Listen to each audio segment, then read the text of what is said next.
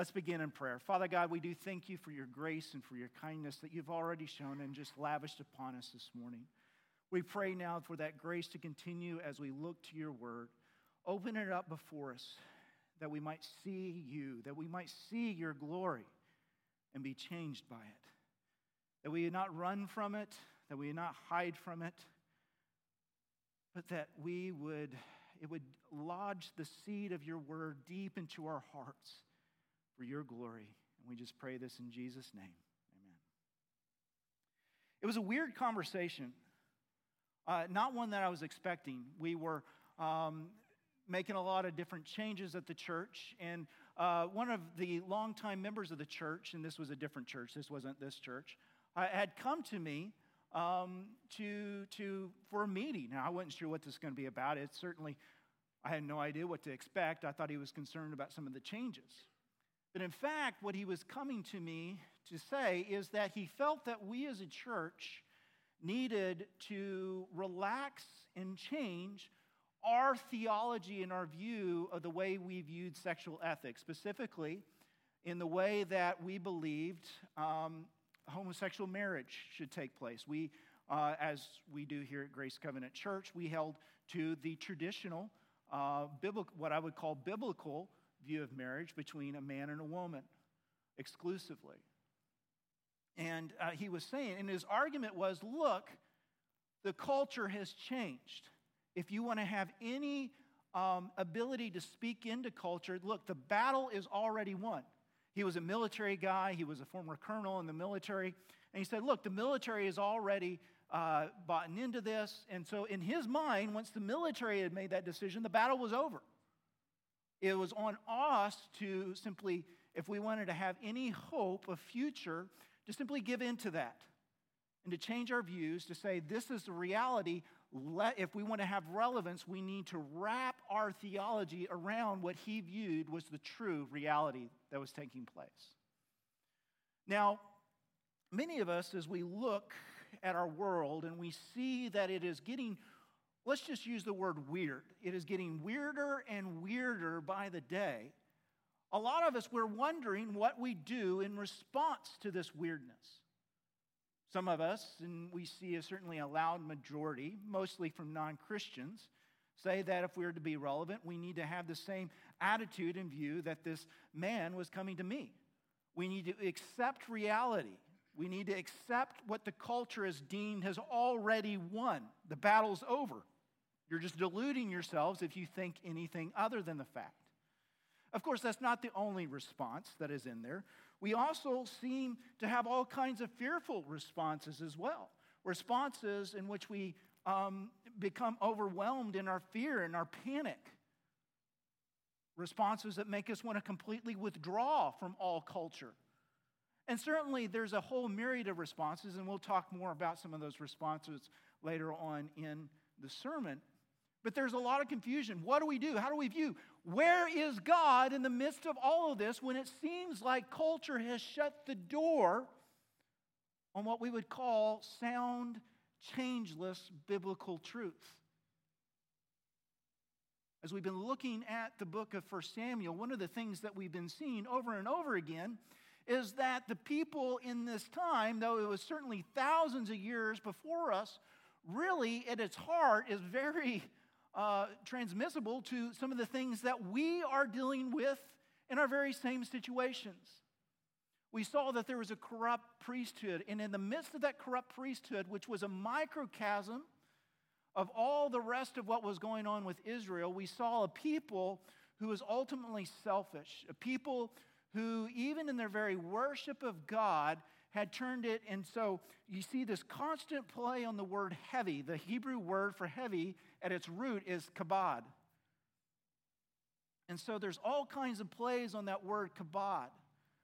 And so what it says, God says, You have not made my worship heavy, but in fact, you've made yourselves, and he's talking to Eli, the priest, you made yourself heavy with the blasphemous worship of your sons. And the sons would go in and they would take whatever part of the meat of the offering sacrifice for themselves and they would eat it. And so he said, You've not honored me, you've not brought me glory, you've not made me heavy, but your sons have actually blasphemed me. And that word blaspheme in the Hebrew is actually make light.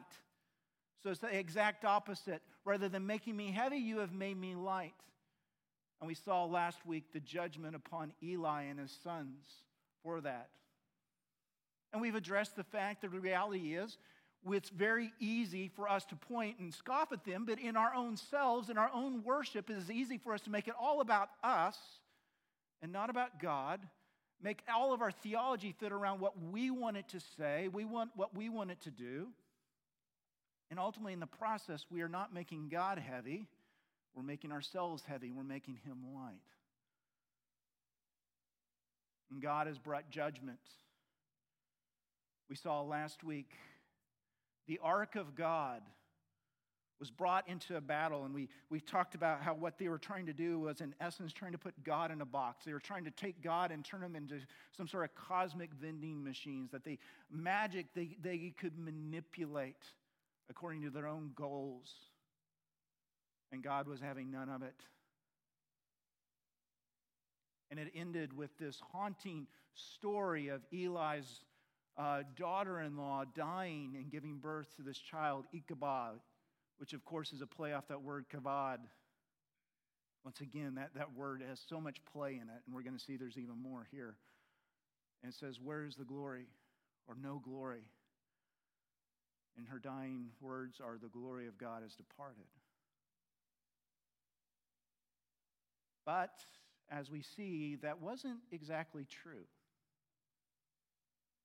So the ark has now been taken by the Philistine army and is being brought into one of their key capital cities. There are five key capital cities uh, within the Philistine area uh, and five Philistine lords over those cities.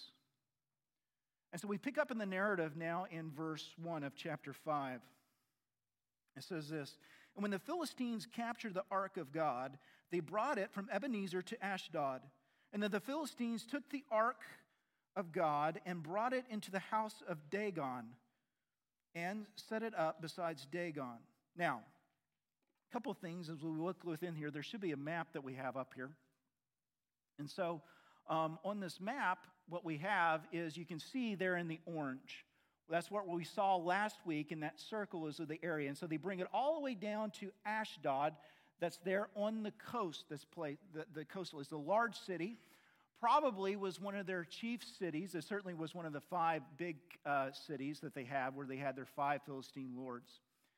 Uh, and being a coastal city, it was also probably one of the cities that probably had the most access to those outside of the uh, Philistine region.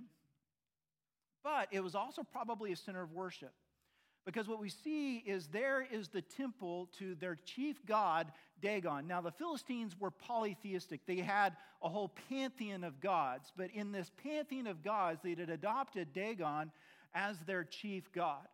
And so, the way things worked within this polytheistic mindset of the ancient Near East is they would have each region would have their own chief god.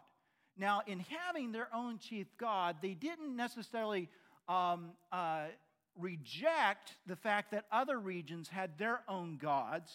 They just viewed it as, as that other region's God. So they just there was there's room for it in their polytheistic worldview. And so, and the way war worked is if you went to war with this other country, you're essentially your God was going to war with their God. And if you won, that means your God won. And one of the things that they would do then is they would then take any kind of religious artifact, particularly any kind of an idol or anything like that, and they would take it into their religious temples. And that's what they did here. They took the ark, which they had a, a poor understanding of the ark. Of course, an Israelite would understand God is not in idols, idol worship was, was forbidden. The ark was just a visible, representation of God's presence as it represented God's footstool, right? And so it wasn't to say that God was bound by the ark, although certainly it seems like Israel was somewhat confused by that. But certainly the polytheistic Philistines were confused by it. And so they bring the ark into their temple. And the idea is they're bringing the ark, they're bringing uh, the, the God of the Israelites into their pantheon. And this is for two reasons. Number one, it's recognizing that now this, their God is going to be an attendant to their chief God, Dagon. But it is also somewhat of a way to kind of show somewhat respect for that God as well. So it's putting him as an attendant to their chief god, Dagon, but it's also a way to say, hey, we're not going to offend you. We're not going to just destroy this because we're recognizing there's still, um, they would recognize the reality of Yahweh. They just incorporated him into part of their pantheon of gods within there. Now,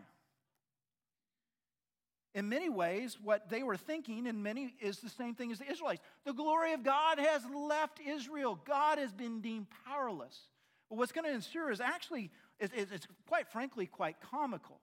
But what it's showing is the power of God was not in any way, shape, or form diminished. In fact, it's showing that God was sovereign over all of the events that had taken place.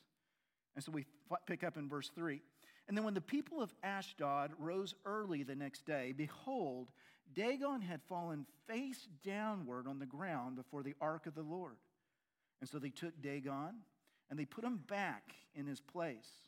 But when they rose the early the next morning, behold, Dagon had fallen face downward onto the ground before the ark of the Lord, and the head of Dagon and both his hands were laying cut off on the threshold. Only the trunk of Dagon was left to him. And this is why the priests of Dagon and all who enter into the house of Dagon do not tread on the threshold of Dagon and Ashdod to this day. And so what we see here is, is really quite comical. As they brought the ark of the Lord into their temple, they come in the next day, and God had tipped their stone idol, which they had a strong representation, much stronger, uh, uh, uh you know, idolatrous representation of this idol and so this would have been a very powerful image before them. God had tipped this image first to be face down, prostrate before the ark of the Lord. And so, okay, they're thinking, well, maybe this is just a coincidence. And so they put the idol back up. And so they come in the next day, and not only is the idol only face down, what has happened is this idol has been decapitated and its hands removed. Now, that is a significant posture in the ancient Near East. Because what would happen is when a king would come in and would kill uh, and would take over and be victorious over an enemy, one of the ways that they demonstrated their military dominance wasn't just by killing them, but by decapitating them and also cutting off the hands so that they would basically they would have an accurate count of how many people were killed. And so what has happened here isn't just a humiliation of Dagon to the living God, but is actually showing that God has absolutely, decisively defeated Dagon. No ifs, ands, or buts. God is the one who is sovereign in control. He was the one who was sovereign in control in the, in the battle between the Philistines and the Israelites. And now, even in quote unquote Dagon's temple, which Dagon should have been at its absolute most powerful, God has humiliated and defeated this pagan non God and demonstrated his dominance. Now, notice it says both of his hands were lying. So we're going to see some more plays on that. Verse 6. Now, the hands of Dagon were cut off, but here it says, the hand of the Lord. And we're going to see this a lot. The hand of the Lord was not cut off. In fact, it says, the hand of the Lord was heavy from the root word kabod. The hand of the Lord was heavy against the people of Ashdod, and he terrified and afflicted them with tumors. Now, there is a ton of debate on what this is. Tumors really just most literally means swellings. Um, so there's two different theories of what this is. Well, there's more than that, but two major theories. One is that basically what God has done is brought in the bubonic plague. So that's one theory, and that, that tends to match. And that's the, probably the most prominent theory. We tend to think of that kind of in more of your face within there. However, there's a strong argument to made that, that these were actually um, anal ulcers as well. So, really, really bad. Regardless of what, um, what, what you hold to this, the hand of the Lord was heavy. right? And when the men of Ashdod saw how things were, they said, The ark of God of Israel must not remain with us, for his hand is hard against us and against Dagon, our God. And so they sent and gathered together all the lords of the Philistines, and they said, What shall we do with the ark of God of Israel? And they answered, Let the ark of God of Israel be brought around to Gath. And so, um, and so they brought the ark of the Lord of God of Israel there. Now, so what they're doing is they're going to take that into, and I believe there's a map here. Um, anyways, they're, they're moving it from the coastal area off. Now, keep in mind, if this is the bubonic plague, they were probably used to plagues coming in before. So there's a certain amount of skepticism as well. It's like, hey, let's just get the ark further away from, um, from the coast.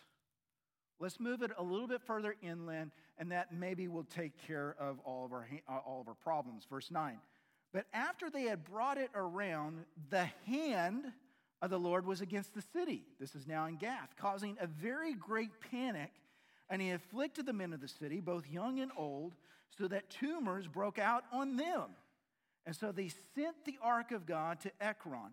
But as soon as the ark of God came to Ekron, the people of the Ekron cried out, they have brought around to us the ark of God of Israel to kill us and our people. Now, Ekron isn't really that far from Gath.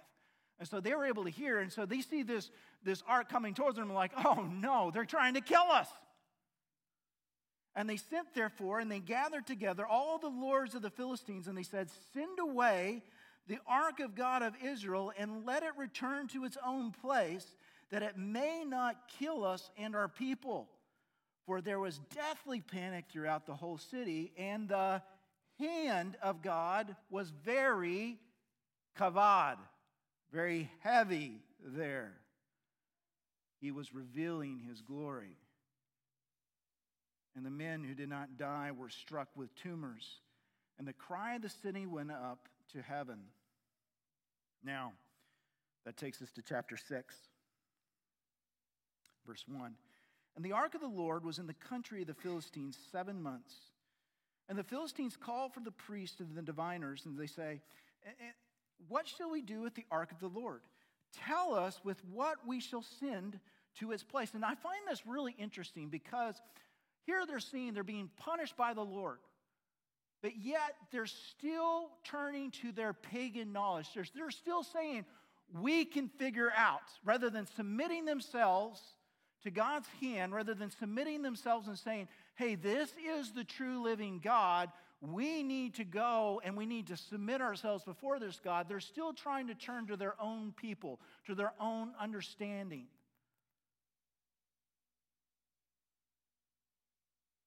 And they said, and these are the diviners, if you send away the ark of God of Israel, do not send it away empty, but by all means return him with a guilt offering, and then you will be healed and it will be known to you why his hand does not return away from you. Again, his hand.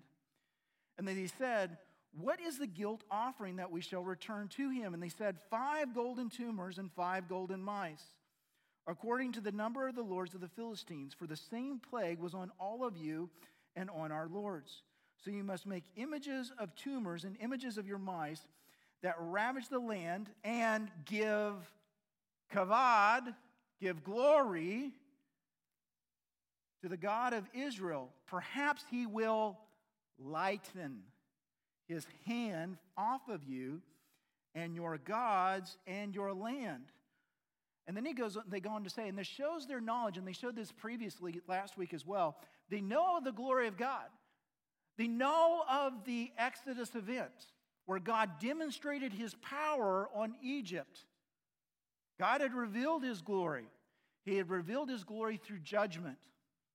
Verse 16, why should you harden from the Hebrew word, once again, kavod, your hearts as the Egyptians and Pharaoh hardened, kavod, their hearts, after he dealt severely with them?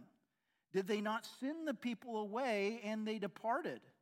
And then take and prepare a new cart and two milk cows on which there has never come a yoke, and yoke the cows to the cart, but take their calves home away from them.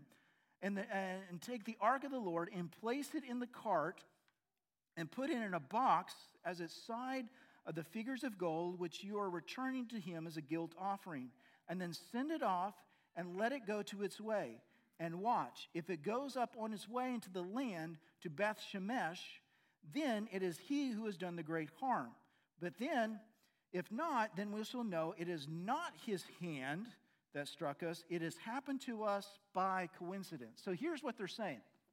There's still a lot of skepticism. People like to go back, well, these are just superstitious fools.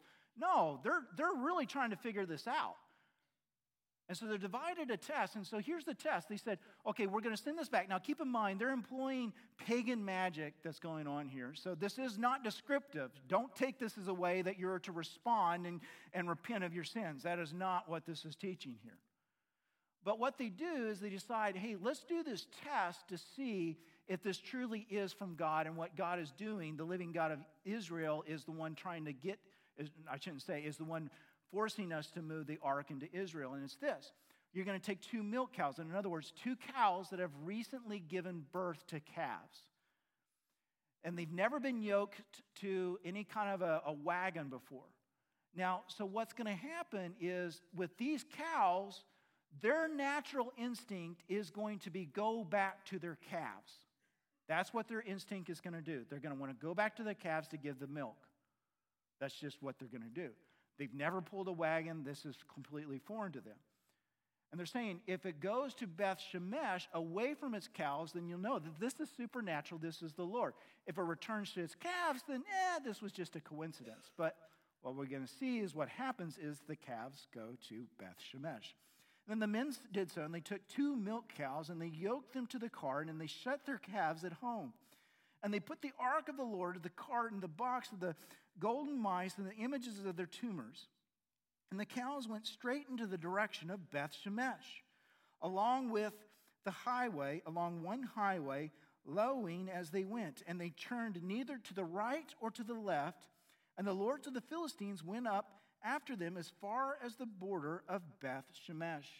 So, once again, what do we see? They're not wanting to actually repent and submit to the living God.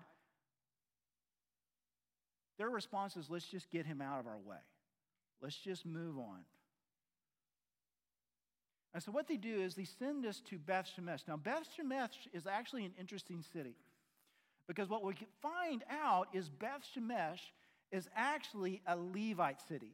When the nations was established um, in, in the book of Joshua, there were certain cities that were to be established as Levite cities throughout the nation of Israel, and this is one of them. Now, moving on, verse 13. Now, the people of Beth Shemesh were reaping their wheat harvest in the valley. And when they lifted up their eyes and they saw the ark, they rejoiced to see it. And, they, and the cart came into the field of Joshua of Beth Shemesh and stopped there. A great stone was there, and they split up the wood of the cart, and they offered the cows as burnt offering unto the Lord. And the Levites took down the ark of the Lord and the box that was beside it, in which the golden figures, and set them upon the great stone. And the men of Beth Shemesh offered burnt offerings and sacrificed sacrifices on that day to the Lord. And when the five lords of the Philistines saw it, they returned that day to Ekron. And these are, these are the golden tumors, and the Philistines returned as a guilt offering to the Lord one for Ashdod, one for Gaza, one for Ashkelon, one for Gath, one for Ekron, and the golden mice according to the number of all the cities of the Philistines belonging to the five lords, both fortified cities and unwalled cities. And the great stone beside which they had set down the ark of the Lord is a witness to this day in the field of Joshua of Beth Shemesh. And he struck some of the men of Beth Shemesh because they looked upon the ark of the Lord. He struck 70 men of them and when the people mourned because the Lord had struck them with a great bow, blow, then the men of Bethshemesh said, Who is able to stand before the Lord, this holy God? And to whom shall he go up away from us? So he sent messages into the inhabitants of, uh, yeah, that city, saying, The Philistines have returned, the ark of the Lord, come down and take it upon you. Now, this is very interesting. We might wonder, wow, God's kind of harsh here. But there's more to the story. You see, Beth Shemesh, like I said, was a Levite city. These are the people populated by the priests, people who were to be leaders in the worship of Yahweh and to train to be their worship leaders, right? Now, not just that, but what we find is that Beth Shemesh was specifically, if we go back to Numbers, the book of Numbers, was from the clan of Kohath. And the clan of Kohath had interesting responsibilities. Numbers chapter 4. This is the service of the sons of Kohath in the tent of meeting, the most holy things. So, in other words, this clan has specific charge to take care of the most holy things of the tent of meeting, including and especially the Ark of the Covenant. And so we go down to verse 15. And when Aaron and his sons had finished covering the sanctuary and all the furnishings of the sanctuary as the camp sets out, after that the sons of Kohath shall come to carry these, but they must not touch the holy things, lest they die. These are the things of the tent of meeting that the sons of Kohath are to carry. And so this was a tribe, or I should say a clan, specifically in the city, that was charged to care for and, and protect and keep holy the most holy things of God, specifically the ark. Now, what we see from the moment they come into contact with this, they are reckless with, this, with their worship. a few things that's easy to miss. Number one, what did they do to the cows? They sacrificed them. Well, what's the problem with that? These were female cows. According to the law, you were only supposed to offer male cows. So, right off the bat, they chose to do what they wanted to do, what seemed expedient to them, rather than obey the Lord. Secondly, what was they supposed to do? They were supposed to protect the ark, to keep it reverent and holy.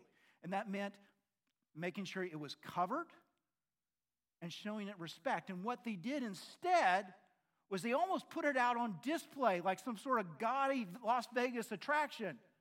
Here, let's put it on this big rock for everyone to see. And only that, hey, let's look inside here.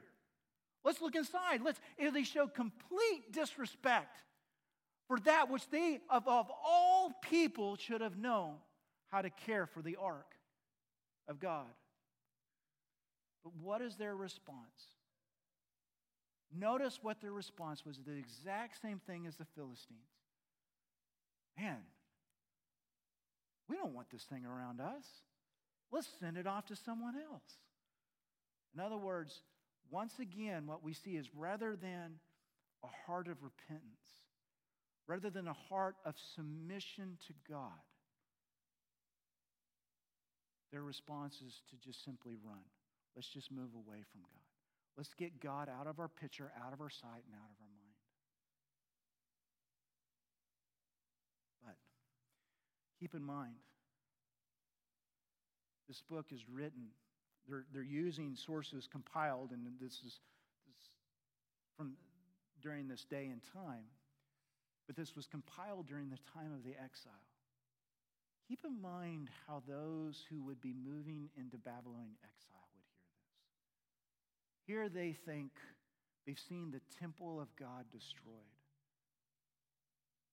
They're being moved out. And it seems like people of pagan origin have won. What are they to do? How do they respond? What is this shown? This is shown that God Himself is in control. He didn't need them to win. He didn't need the people of Israel to rally and to come back and rescue the ark for himself. He did it all by himself through his power and in the process demonstrated his glory to a pagan world, even though they were constantly faithless, even though they were just as skewed and wrong thinking in their theology as the pagans. God demonstrated that He is the one who's ultimately going to bring back His glory.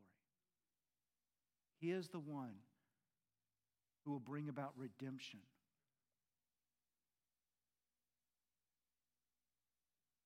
as they go into Babylon, the hope of Israel isn't to rally some sort of fight, but to trust in God's plan of salvation.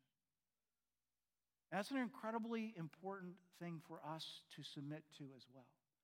As we look in our day and age, and it looks so much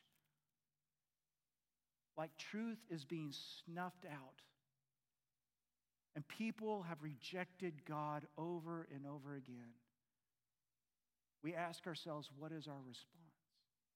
What do we do? And from this text, let me submit to you three,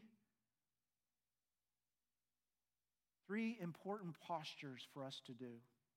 Three important postures for us to accept as people who often feel like they're living under the thumb of others, people who may feel like they're living in a world where the enemy is one. The first, and all three of them have to do with the word submission. It is submitting to a sovereign God. It isn't us rallying ourselves up, it is submitting to a sovereign God. And the first thing that we're called to do is submit to a sovereign God in hope. Submit to a sovereign God in hope. We expect Him to reveal His power and His glory. We submit to a sovereign God in hope. You see, there's three ways that we often poorly react as believers. One of the first ways that we do is kind of what we talked about in the introduction. We're like the Philistines. We have our pantheon of reality, our pantheon of gods that we cherish, and a lot of times those gods are money. A lot of times those gods are power. A lot of the time we believe that God, those gods are influence. And so, what we want to do is we say, hey, these are the real power and the real authority, and God needs our power. He needs our money. He needs our influence to reveal His glory.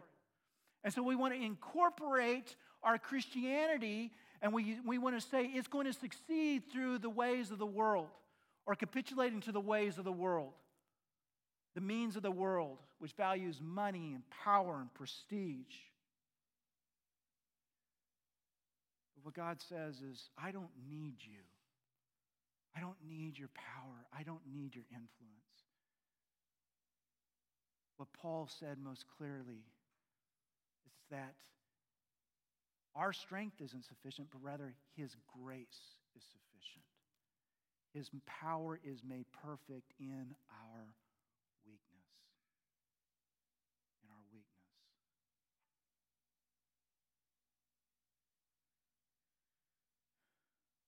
Second thing we often do we minimize our contact with holiness. Let's just not deal with that. This isn't convenient. Hey, you know what? I got to provide for my family. I've got to do things in my life. And you know what? that means me prioritizing my work life. That means me prioritizing my, um, my fun. Because, hey, you know, you're only in your 20s once, you're only in your 30s once. And so we have this concept and this idea that, much like the uh, people of Beth Shemesh, look, this whole submitting to God thing, we tried that. We tried to do it according to our purposes. Didn't really work, so let's just let other people be the holy rollers, right? Let's just let them be the people who committed to God. You know what? The spirituality thing, I'm okay coming to church from time to time, but my wife, she's really the one in our family. She's the real spiritual leader.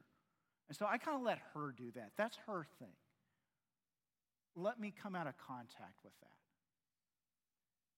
And so it becomes easy then, the more we come into the contact, we, we, we often, a lot of times, our response when we do come into contact with it, what happens? We get convicted. And that conviction is not pleasant and it's not fun. And so what we do is we run, we turn away.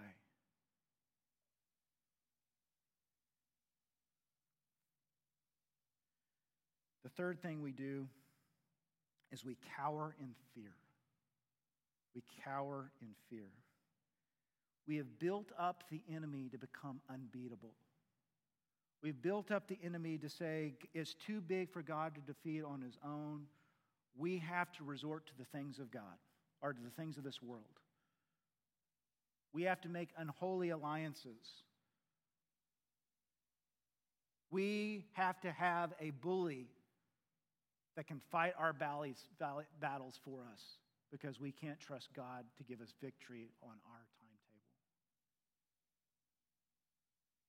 What happens is we end up becoming obsessive in our fear,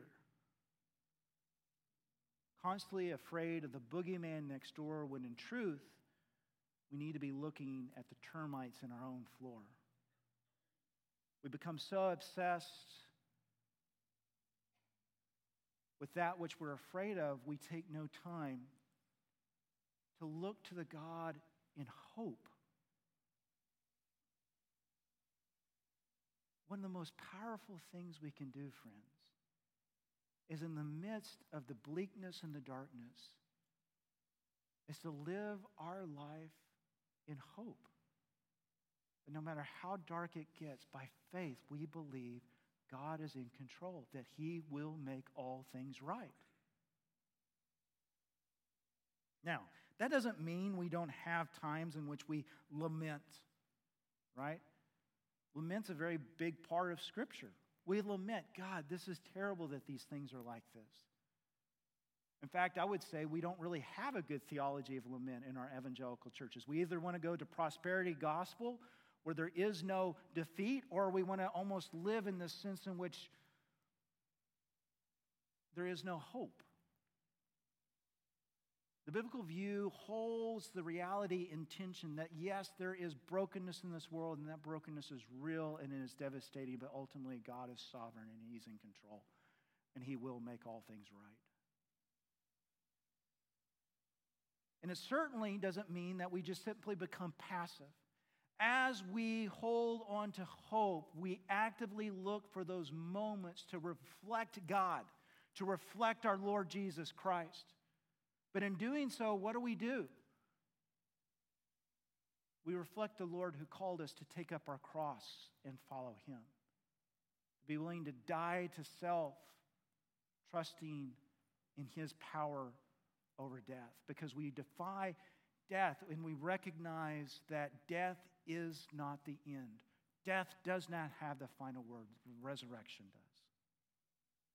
So we submit to a sovereign God in hope. The second thing, the second submission we do, is we submit our hearts before a gracious God. We submit our hearts before a gracious God. You know, the, the pagan Philistines in many ways showed more fear of the Lord than uh, the Israelites did. And they had an interesting thing where they said, Don't harden your heart like Pharaoh. Don't let your heart become that which is heavy. And as a call for us as well to submit our own hearts before a gracious God. You know, we can talk about a God who is holy and uncontrollable, but what's one of the problems that, that the men of uh, Beth Shemesh didn't realize? He's a God of grace and of mercy, a God who enables us to know Him. He just calls it to do, do it through His way, His plan of redemption. And for us, that redemption is through Jesus Christ. Where is grace in this passage? It's all over the place. It is all over the place. This passage is thick with grace. Why? Because what we see is the living God is not some indifferent God. He's not some God, the God of the deist or the New Age, where God is just distant and absent. He is sovereign, meticulously over every detail of our lives. He is sovereignly, meticulously involved in every aspect of what took place, and He is sovereignly involved in every aspect of your life as well.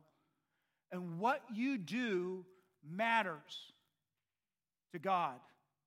Who you are matters to God. You will either be a vessel of His remarkable grace and mercy or a vessel of judgment, but it will not be indifference.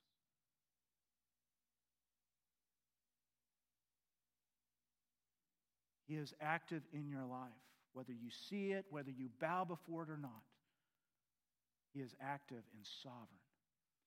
But notice as well, throughout all of this, he is revealing himself. He is revealing his power. He is revealing his glory. Now, the tragedy in all of this is they refuse to submit before it. They refused to, in seeing this, they said, Hey, we want our way of life back. We don't want to submit to this God. We want our gods back. We're tired of him oppressing our God rather than submitting themselves. And certainly there are other Canaanites. We think of Rahab the harlot, right? In Jericho. She recognized the hand of God and his power, and what was her response to that? leaving her pagan gods and turning to the living God. They didn't want that. They refused to submit their heart to a gracious God. Why? Because they wanted it their way. They didn't want grace. They didn't want God to show them mercy. They wanted God out of their way so they could return to being captains of their own lives and their own minds.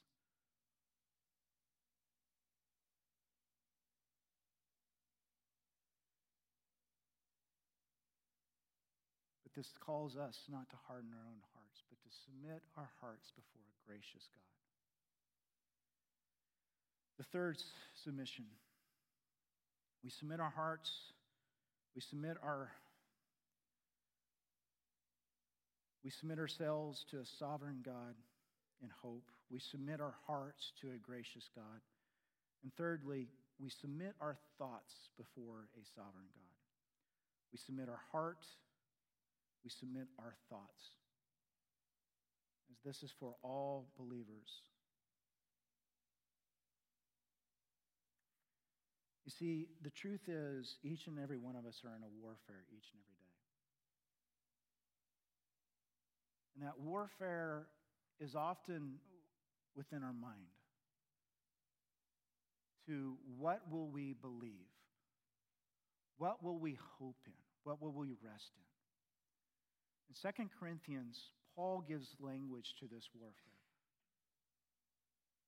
And ultimately, what he calls us to do is to take every thought captive in obedience to Christ. Now, we often use that in the process of sin, and certainly that's, that's an application. But in the context there of 2 Corinthians, it's dealing with a, a, a people that are struggling to believe and live into the reality of the gospel. Why? because the gospel runs so contrary to the way of the world. And as we live in this world, it is so easy for us to be conformed to it by its daily rhythms and liturgies and ways of life. The Titus says, no, power is the way of, of influence. Power and influence is the way of happiness.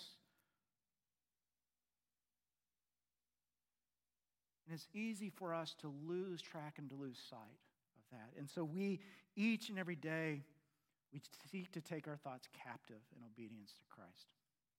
Let me give you a very simple, easy way we can begin that process, because that's very daunting. That can seem very big. What, is that, what does that even look like? Let me give you a very simple way. Um, and this, this comes from a journaling prompt. And truth in advertising, let me give credit where credit's due. This comes not from myself, this comes from Clyde Hodson. And so Here's what this journaling prompt looks like. And this can be something that you do on your own with a piece of paper and a journal. It could be something you use an app on. Um, it could be something that you use in a conversation with an accountability partner. Or it can be an account, uh, a conversation with a spouse where you just process. It begins like this you say, I feel because so I. So I feel. How is it that I'm feeling? How am I struggling? What am I believing today? Or I should say, what am I manifesting today? Am I filled with anxiety? Am I filled with fear? Put a label on that. And then ask the hard question. Don't go easy on this. Why? Why is it that I feel this way? Now, it's easy to say, well, because so and so made me mad.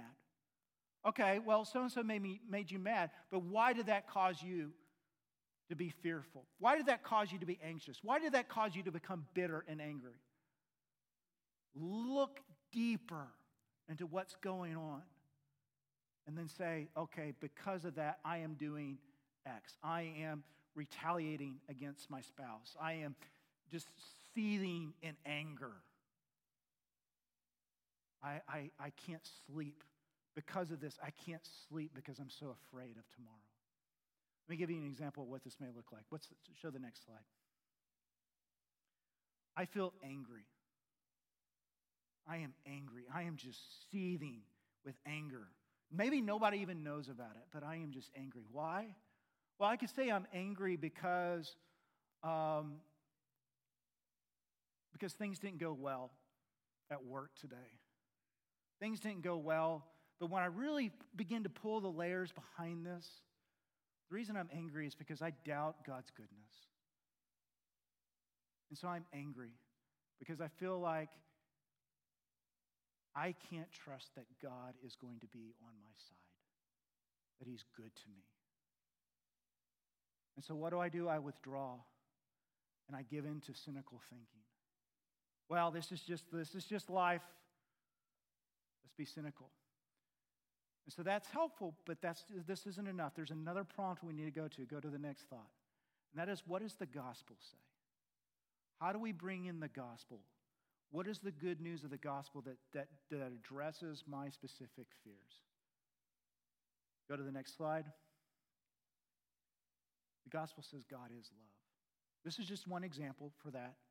Jesus died for sinners to reveal his love. So I'm going to list out my cynical thoughts and I'm going to say, not true because of Jesus. This is just a practical, easy way you can submit your thoughts. This isn't the only way, this is just a way to respond. But the question becomes, people, how are you responding? You are responding. You're responding one of the a way. The question is how. Our natural inclination isn't to respond to it with the gospel. But the good news, friends, is God in His grace breaks into our hardened hearts and reveals His love and His mercy. Submit to that revelation of God today in your life by faith. Nothing else but faith. Musicians, if you'd come. Father, we thank you for your grace and your kindness. Lord, I confess this is, I, I, I give in. I, I am chief among sinners in this. But you're gracious and you are kind to us in all things. Father, we thank you that you continue to reveal your love towards us. We, you reveal your mercy towards us. And we need you to capture our hearts by faith. Well, Father, we just ask that you, in your grace and your mercy, would give us the faith to believe in the goodness of your gospel. That in doing so, you would release us from our fears, you would release us from our control, enable us to dance in the freedom of your gospel before you today. We need your spirit to do this. We pray for this in Jesus' name. Amen.